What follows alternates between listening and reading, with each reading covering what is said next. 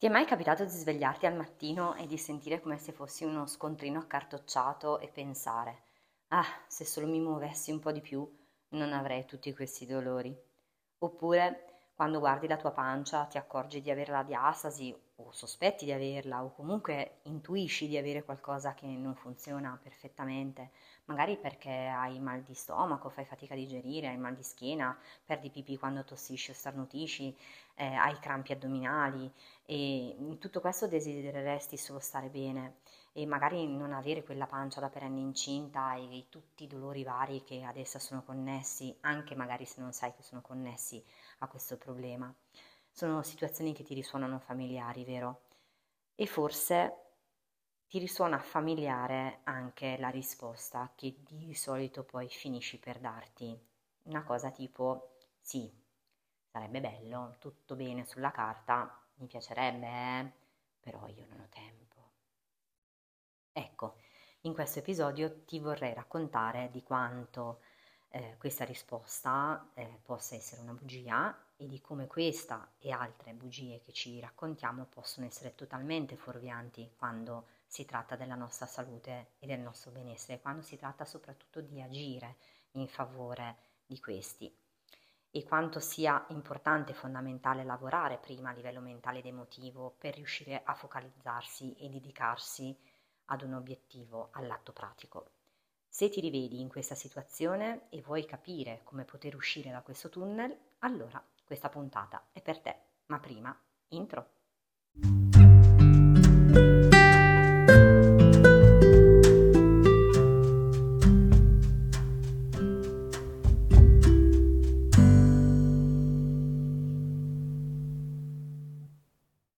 Benvenuta ad una nuova puntata di Mama Empower, un momento per te dedicato al benessere di corpo, mente e cuore per crescere come madre, come donna e vivere una maternità attiva nella migliore versione di te stessa e in piena consapevolezza, a partire da, ma ben oltre, il movimento fisico.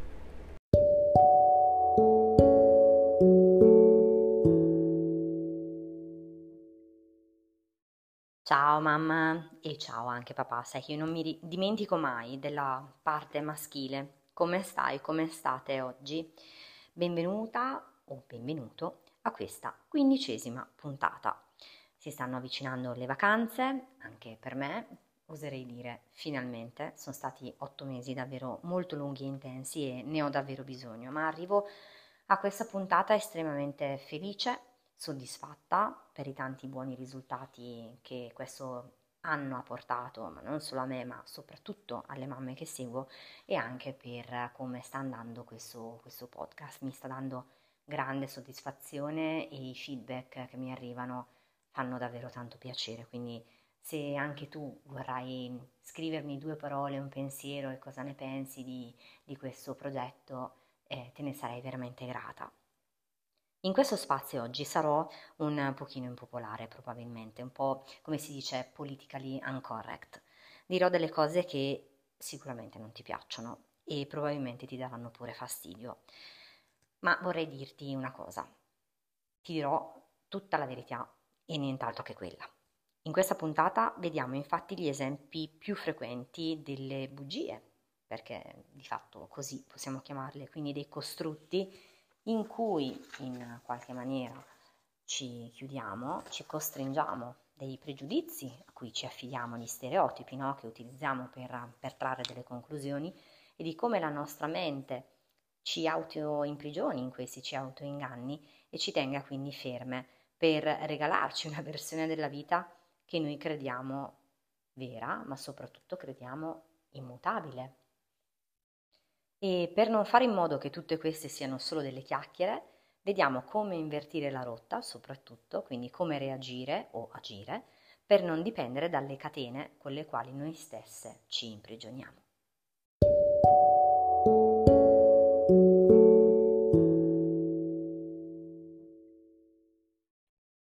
Oltre a parlare con tante mamme ogni giorno, anche io, come ognuna di noi, ho una vita extra lavorativa e anche una vita sociale. La mia vita sociale non si limita alla mia sola rete di conoscenze e amici eh, ma si estende ovviamente anche quella acquisita per via del mio compagno, eh, Massimo, della sua famiglia, della sua rete familiare e anche quella che si è costruita attraverso la presenza dei miei bambini, asilo, nido, eccetera.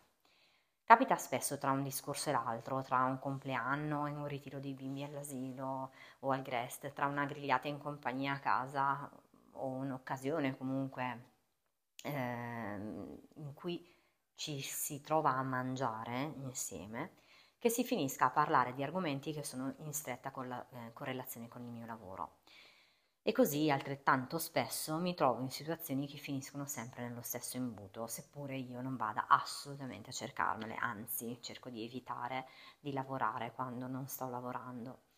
Quello di vedere come le persone si auto-intrappolano, ingannando la propria realtà a suon di falsi costrutti, di bugie, di stereotipi che ci si racconta per non provarci nemmeno a vivere in benessere.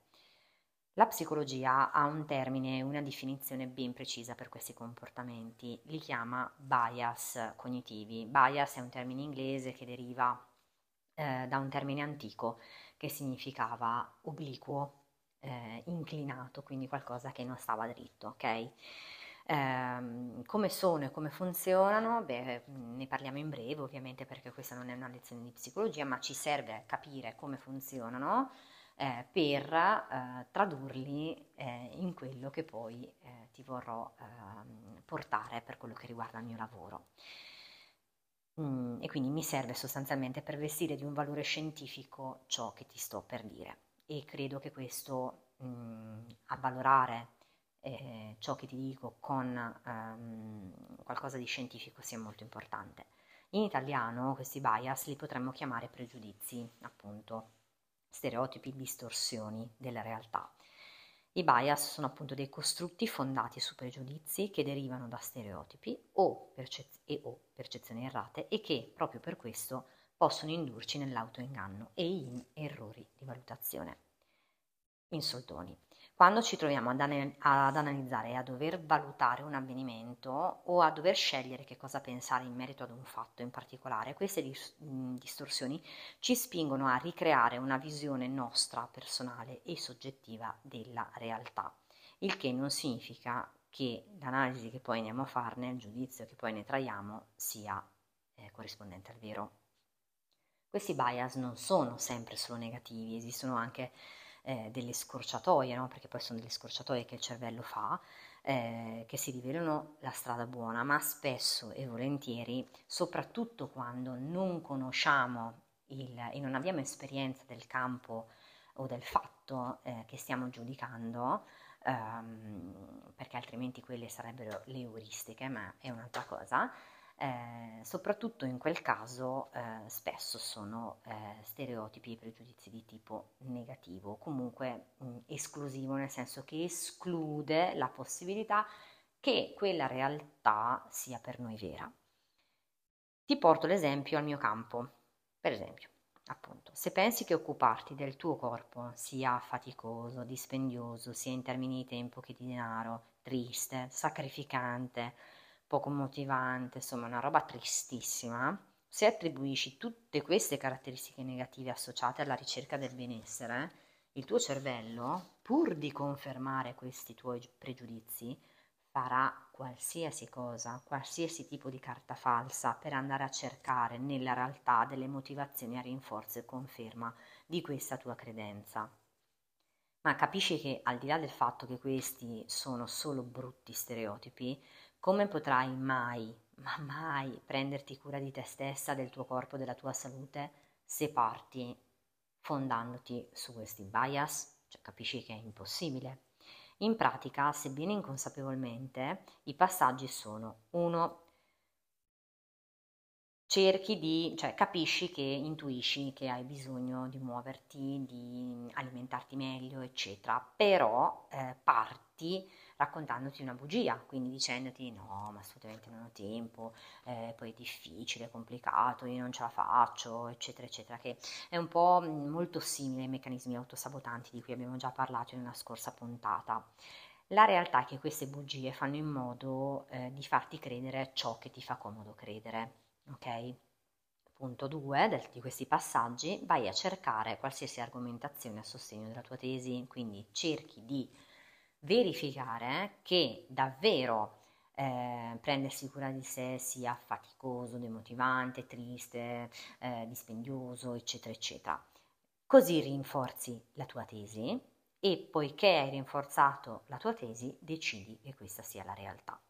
Purtroppo, mi spiace dirtelo, ma questa è solo la tua verità, la tua o quella di altre persone che partono dallo stesso principio eh, distorto, dallo stesso pregiudizio distorto. E ti dirò di più, anche il fatto stesso di pensare che sia difficile, complicato, esageratamente impegnativo, è essa stessa una bugia che ti racconti per sabotarti, per fuorviarti anche solo dal provarci. Partendo dal presupposto che, certo, non è obbligatorio fare sport, non è obbligatorio muoversi, eccetera, ma se vuoi vivere in salute non puoi prescindere dal nutrirti in modo sano ed equilibrato e muoverti al meglio, quindi muovere al meglio il tuo corpo. E questo non lo dico io, lo dice la scienza che ha ampiamente dimostrato che queste siano non solo delle valide strategie, quindi confutano totalmente questo tipo di stereotipo e questo tipo di pregiudizio, ma sono anche le uniche e le sole strategie da attivare per avere una vita sana e in pieno benessere. Se dovessero mai chiedermi una classifica dei peggiori e più comuni bias cognitivi relativi alla fitness e al prendersi cura della propria salute, del proprio benessere e del proprio corpo, direi che la top 3 um, che ho sentito e che sento più spesso è sicuramente questa. Primo bias, non ho tempo. Bene, davvero? Davvero vuoi raccontarmi che non hai 10 minuti, 10 minuti al giorno per volerti bene, che non ti è possibile in un'intera giornata lavorare o pulire casa 10 minuti in meno per dedicarti a te stessa, alzarti 10 minuti prima o sacrificare 10 minuti di Instagram beautiful, uomini e donne, Temptation Island, Grande Fratello, eh, la lettura di chi, non so, qualsiasi altra cosa mh, mm, che sostanzialmente non è che ti porti, cioè non ti dà un'utilità nella vita, no? è uno puro svago fine a se stesso, quindi non ti porta al benessere per prenderti cura di te o andare un'ora meno o mezz'ora in meno, quindi uscire mezz'ora prima dalla pasticceria o dal bar e scegliere al posto di quella mezz'ora seduta a bere il caffè di andare a fare una bella passeggiata rigenerante, perché mi è davvero difficile credere che una persona non possa trovare 10 minuti in un giorno, cioè è il tempo di una telefonata, anzi anche meno, a un'amica. La seconda, il, al secondo posto, sono partita dal podio, eh, sono partita dal, dal gradino più alto. La seconda, questa me la sento dire tantissime volte. Nessuno muore sano. Eh, fantastica. Ecco, sì, sicuramente tutti moriremo prima o poi e nessuno di noi morirà più o meno come San Giuseppe, ma la differenza eh, la fa come si vive eh, se ci trasciniamo nel mondo giorno dopo giorno, anno dopo anno, con sempre più disturbi, sempre più dolori, sempre più problemi e sempre più pastiglie e medicalizzazioni, perché ragazze non diventiamo giovani, più il tempo passa, più il nostro corpo invecchia, più il nostro corpo fa fatica a portarci nel mondo e quanto peggio sta, peggio starà. Ok? Quindi eh, avremo sempre più bisogno dell'intervento del medico eh, di ogni genere e grado eh, e alla fine se dai la possibilità alla tua vita di essere vissuta in una maniera dignitosa, rispettosa del tuo corpo e della tua mente e quindi della tua salute, eh, se non dai alla tua vita questa possibilità, sicuramente non morirai sano, grazie, ma nemmeno io morirò sana ma avrò vissuto un'esistenza dignitosa, appunto, quindi non mi trascinerò nel mondo mh, acciaccata in ogni dove, in ogni luogo, in ogni lago, no? come cantava Valerio Scano. Con questo non significa appunto che non ti ammalerai mai o che non mi ammalerò mai, ma eh, significa semplicemente che non sei tu la causa del tuo male, ok? Cioè, come dire, se eh, mangi tre McDonald's al giorno e ti, a un certo punto ti scoppiano le coronarie, non è la sfiga, sono tre McDonald's al giorno. Se a me domani scoppiano le coronarie, considerato che non faccio davvero nulla per portare le mie coronarie a scoppiare, beh, eh, lì probabilmente la sfiga non credo che succeda, ma non si sa mai, anche perché non sono un medico, quindi non posso predeterminare quanta possibilità avrei di farmi scoppiare le coronarie, ma mh, mm, di sicuro non sono andata a cercarmelo. La terza in classifica è io mi godo la vita. Bene. Allora, io quando generalmente mi viene detta questa cosa non rispondo nulla perché, mm, ma neanche per la prima e la seconda, per la verità. Lo dico qui perché mi sento libera di potermi esprimere e non andrei a iniziare una inutile discussione perché mh, mm, davvero è talmente forte, eh, questi bias sono talmente forti che non è possibile rispondere subito e a, in seduta stante a queste affermazioni. È meglio sentirle da lontano. Eh, comunque io non penso che godersi la vita significhi mangiare tutto quello che vuoi, quando vuoi, o a sfondamento, bere alcol, fumare, non muoverti mai, essere magari piena di disturbi e acciacchi e, e pensi con questo di non rinunciare a nulla. Cioè io non credo che questo non sia, cioè sia godersi la vita, che non sia un sacrificio, perché per me il fatto di non stare bene è un sacrificio. Cioè penso che sacrificare la salute e il benessere sull'altare di un, boh, un pacchetto di patatine uh, al giorno non sia godersi la vita per niente, cioè non per nulla.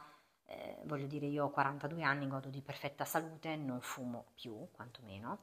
Fumavo, sì, eh, bevo con estrema moderazione, mangio per nutrire il mio corpo, non ho dolori nonostante io abbia avuto un incidente frontale devastante quando avevo 21 anni che mi ha praticamente rovinato la schiena, eppure sinceramente a me non sembra di sacrificare proprio niente perché cioè, anche io ogni tanto bevo la Coca-Cola, mangio i gelati, mangio i biscotti, cioè anche io le faccio queste cose, solo che non lo faccio tutti i giorni, cioè lo faccio con cognizione di causa. E, e, mi godo la mia pizza quando la mangio e nonostante la scoliosi, l'iperlordosi, il bacino storto, un angioma, faccio il ponte, la verticale, corro, gioco con i miei figli, li prendo, li sollevo, li lancio, li, li sposto, li tiro, mm, corro con loro, vado in bici con loro, salto con loro, mi diverto, rido con loro, tossisco, starnutisco senza perdite, senza dolori, senza bloccarmi.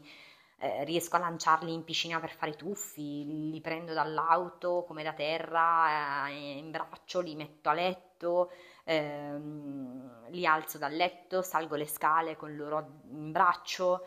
E, è vero, non sono pesantissimi per carità, eh, però per esempio se penso che Petra dorme su un letto soppalcato e io me la carico e sul, cioè dormiente, quindi a peso morto, la porto su quelle scalette terrificanti e la carico e la metto a letto tranquillissimamente, mm, non dico come se fosse una passeggiata, però comunque non è che cioè, faccio un'estrema fatica, sono comunque 21 kg di bambina, mm, certo non sono 45 kg, probabilmente con 45 kg farei sicuramente più fatica, ma anche perché 45 kg è un ingombro di tipo diverso, c'è cioè un volume di tipo diverso, però il punto è che io riesco a farlo, cioè io conosco gente che va al parco che non riesce a giocare con i propri figli perché non riesce ad alzare le braccia oppure non riesce a raccoglierli da terra senza farsi la pipì addosso. Cioè, questo per me è terrificante, oppure non riesce, non porta i figli al parco perché non riesce a corrergli dietro, perché appena muove il primo passo bagna i pantaloni. Cioè, Per me non è godersi la vita questo, cioè per me questo è un estremo sacrificio, cioè sacrifico gli anni più belli dei miei figli perché non voglio impegnarmi. Per me è quasi un'assurdità. Tutto questo per dirti che vuoi prendere in mano la tua vita, cioè vuoi farlo seriamente.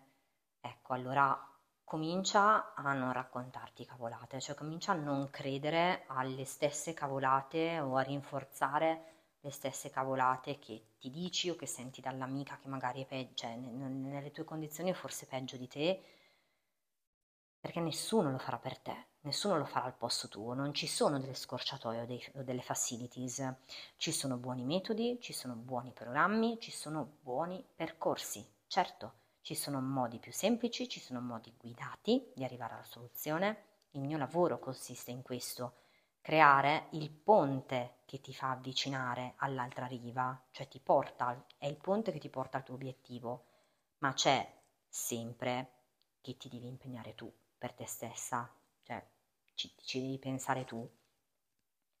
Devi prima di tutto impegnare la tua mente in questo, fare spazio al cambiamento, a una nuova verità nella tua testa, perché nessuno può fare questo cambio, questo switch, schiacciare questo interruttore per te perché farlo? Perché è importante che tu lo faccia? Perché altrimenti non ti impegnerai mai per nulla. Non ti impegnerai per i tuoi figli, non ti impegnerai per il tuo lavoro, non ti impegnerai per i tuoi sogni. Perché se non ti impegni prima di tutto per te, per chi ti devi impegnare? Per cosa ti devi impegnare? Diversamente continuerai a permettere alla tua mente di ingannarti la vita passa, i giorni passano, gli anni passano e vanno e non tornano fino ad un punto in cui non ci sarà più tempo, non ci sarà più quel famoso domani inizio, quel famoso lunedì inizio e a un certo punto non ci sarà più nemmeno tempo per rimpiangere. Quindi prima lo fai e meglio starai. Tutte abbiamo dei problemi, tutte abbiamo delle preoccupazioni, tutte abbiamo delle magagne, tutte abbiamo la fase nervosa, la, fa- la fame nervosa, la fame emotiva, eh, il giorno in cui proprio no, non ci stai, non ci stai dentro, il giorno del pianto, il giorno degli ormoni impazziti, il giorno che litighi con tuo marito, il giorno che i figli non ti ascoltano e tutta la tua vita ti sembra un'incredibile frustrazione. Ce le abbiamo tutte. Quello che fa la differenza è come gestisci queste giornate, è come gestisci le tue emozioni quando capitano queste giornate tremende. Tante di noi hanno lavorato su questi aspetti, tante di noi hanno semplicemente deciso che non era più cosa, essere il proprio stesso problema. Io ho un problema, lo affronto, non sono il mio problema. Io ho un problema, ma lo affronto. Se ho bisogno di aiuto, lo ammetto, lo accetto e vado a farmi aiutare. Il problema vero spesso è che siamo anche troppo egoiste, anche in questo, nel senso che il nostro ego ci vuole sempre convincere del contrario, ci vuole convincere che magari non è importante, ci vuole convincere che va bene lo stesso, che ce la possiamo fare da sole, che tanto basta guardare due video su YouTube, queste cose, ma sappiamo benissimo che non è così, cioè almeno per quanto riguarda il mio lavoro. Per questo è importante rendersi consapevoli di questi processi, di questi inganni, è importante lavorare a monte, alla base, dentro noi stessi, alla fonte della nostra stessa essenza, altrimenti non se ne va da nessuna parte.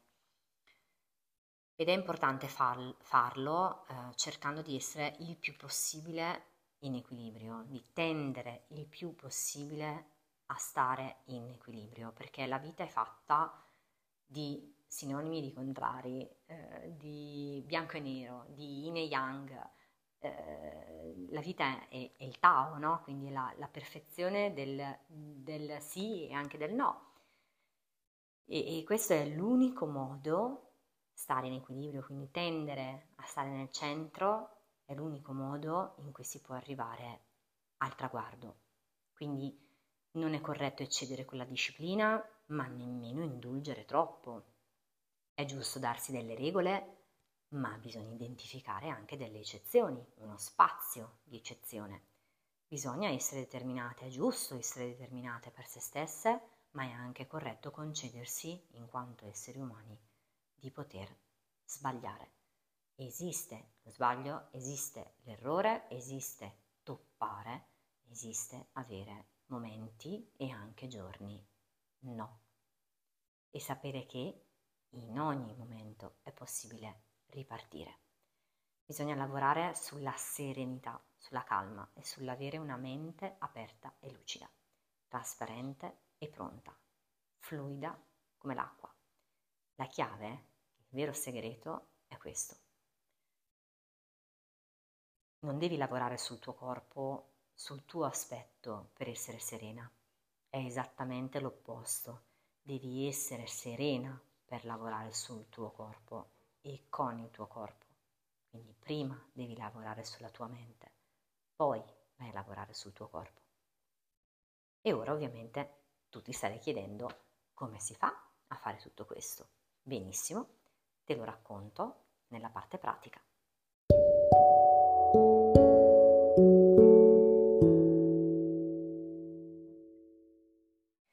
Ed eccoci arrivati anche oggi alla parte pratica. Come in ogni puntata, qui ti offro degli spunti utili da applicare nella quotidianità. Quindi nella quotidianità puoi fare questi esercizi, sono piccoli esercizi, tutti i giorni. E possono essere esercizi fisici, eh, spesso sono esercizi eh, abbinati, quindi sia esercizi a livello mentale di mindfulness, ma anche esercizi in movimento, quindi una sorta di eh, meditazioni informali, possiamo chiamarle un po' così. Ecco i tre eh, esercizi che voglio ehm, suggerirti oggi. Puoi praticarli anche con me, come fanno le mie mamme. Trovi il link in descrizione. Il primo esercizio è spezza la catena. Spezza la catena e allenati a dirti la verità. Se non fai prima un bagno di verità, se non sei prima di tutto onesta con te stessa, se non ti metti una mano sul cuore, se non comprendi che molte delle cose che ti racconti e che ti allontanano dalla tua salute, dal benessere che meriti, sono tutti costrutti inventati dalla tua stessa mente per non farti uscire dalla tua zona di comfort, beh, non ne uscirai mai. L'ammissione è il primo passo, quindi appunto mano sul cuore e lasciati aiutare se non ci riesci da sola. Il secondo esercizio è pratica la consapevolezza. Questo penso di dirlo in qualunque parte pratica di qualunque puntata. La consapevolezza è fondamentale e lo è sia a livello mentale sia a livello di corpo, attraverso il movimento. Quando diventi madre hai bisogno di riconoscerti, di conoscerti di nuovo ogni giorno. Prima per nove mesi che ti accompagnano a conoscere la persona più importante della tua vita e ogni gravidanza che la vita stessa ti donerà. Poi dopo ancora e peggio, perché la gravidanza ha un fine, nel senso ha, una, ha un termine, ha una scadenza e bene o male la conosciamo tutti, cioè più o meno sappiamo che intorno dalla quarantesima alla quarantaduesima settimana partoriremo e riusciremo a fare appunto la conoscenza con il nostro piccolo la nostra piccola. Ma il postparto, il postparto è un punto di domanda. Per questo deve, devi renderti presente nel qui e ora e lo puoi fare radicandoti in te stessa. Pratica il movimento consapevole, pratica il grounding, pratica le, le routine del mattino, eh, pratica la consapevolezza attraverso il movimento, la mindfulness attraverso il movimento. Puoi trovare più info sul grounding nella puntata 11 di questo podcast, c'è nella parte pratica eh, una descrizione molto molto molto dettagliata e puoi anche eh, chiedermi di avere accesso alla cartella delle registrazioni dei Power Monday in cui c'è appunto ci sono le pratiche di grounding. Radicati e comprendi il tuo corpo, le tue emozioni. Il terzo esercizio è disidentificati dalle tue emozioni. Tu hai delle emozioni, ma non sei le tue emozioni, esattamente come i problemi. Tu hai dei problemi, hai delle preoccupazioni, ma non sei le tue preoccupazioni, non sei i tuoi problemi. Tu provi le tue emozioni, ma non puoi lasciarti guidare da esse. Sei tu che devi guidare le emozioni per vivere al meglio la tua vita, sei tu il timoniere della tua nave, non puoi lasciare che le tue emozioni portino la tua nave, la tua vita dove vogliono loro, perché se per esempio ti lasciassi guidare, non lo so, dalla rabbia, beh, andresti alla deriva. Quindi dopo questi tre esercizi ti aspetto eventualmente nelle mie pratiche, ne sarei felice e per ora ti sono grata per avermi ascoltata e portata con te fino a qui e ora ti saluto e mi piacerebbe come sempre ricordarti che la vita è nella, consape- nella consapevolezza e nel respiro. Alla luce, alla vita e alla prossima puntata.